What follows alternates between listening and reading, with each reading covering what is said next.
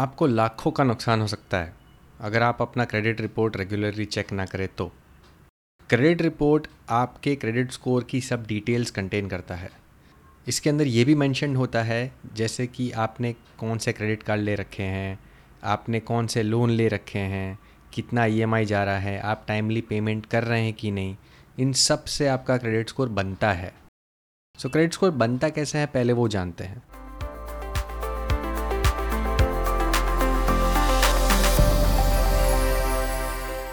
Hey, this is Amish.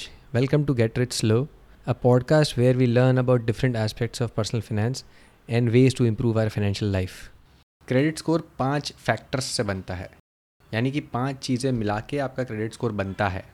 पहला है credit utilisation. उसका मतलब है कि आपके पास जो भी क्रेडिट अवेलेबल है, यानी कि आपकी जितनी एलिजिबिलिटी है लोन लेने की, उसमें से आपने कितना यूटिलाइज़ किया है।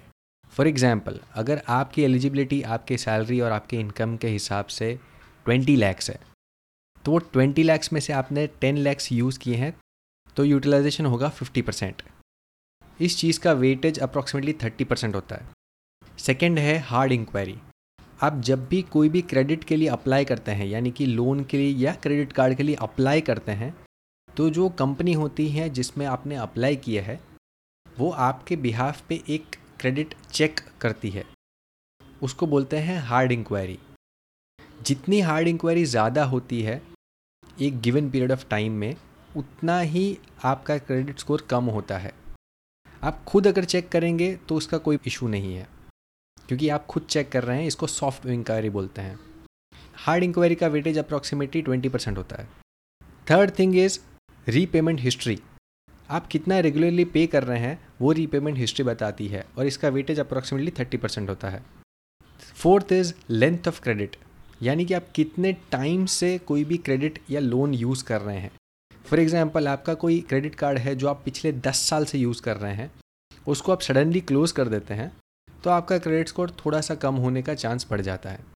तो अगर आपको क्रेडिट कार्ड्स बंद करने हैं तो जो अपने रिसेंटली अप्लाई किए हैं या रिसेंटली यूज़ किए हैं उसको बंद कर सकते हैं आप। And fifth is credit mix, यानी कि आपके जो क्रेडिट पोर्टफोलियो है, जैसे कि क्रेडिट कार्ड हो गया, होम लोन हो गया, आपके पास जो भी लोन्स और क्रेडिट कार्ड्स हैं उसमें मिक्स कैसा है। फॉर एग्जांपल, सिक्योर्ड कितना है, अनसिक्योर्ड कितना है। सिक्योर्ड का मतलब है जहाँ पे आपने कुछ कोलैटरल दिया हो। फॉर एग्जांपल, होम लोन जो है वो सिक्योर्ड माना जाता है।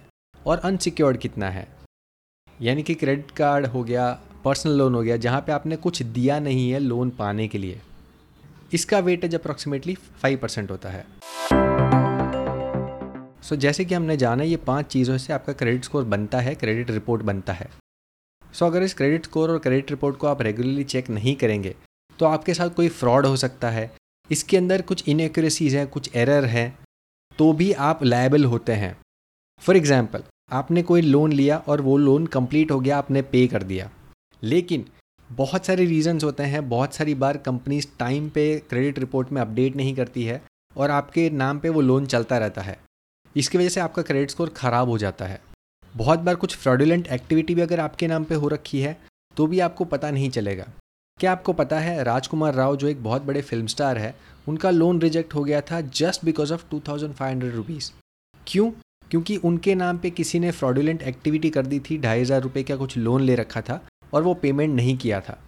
सेम चीज़ हुई थी सनी लियोनी के साथ, जिनका क्रेडिट स्कोर ख़राब हो गया था जस्ट बिकॉज ऑफ 2,000 रुपीज़, यानी कि सिर्फ 2,000 रुपये में किसी ने उनके नाम पे लोन ले रखा था और वो पे नहीं किया था, तो उनका नाम ख़राब हो गया, उनका क्रेडिट स्कोर ख़राब हो गया। सो इसका इलाज क्या है, लेट्स लुक एट इट। सबसे पहले तो मेक श्योर आप अपना क्रेडिट स्कोर रेगुलरली चेक कर रहे हैं। ये स्कोर चेक करने के लिए आप CIBIL की वेबसाइट पे जा सकते हैं, एक्सपीरियन की वेबसाइट पे जा सकते हैं। अगर आपके पास क्रेड है तो क्रेड के थ्रू भी आप चेक कर सकते हैं। आजकल बहुत सारे ऑनलाइन ऐप्स भी है, जैसे कि ET मनी है, IND मनी है। ये सब भी फ्री में सर्विस प्रोवाइड करते हैं क्रेडिट स्कोर चेक करने की। आपको कम से कम 6 महीने में एक बार अपना क्रेडिट स्कोर चेक करना ही चाहिए।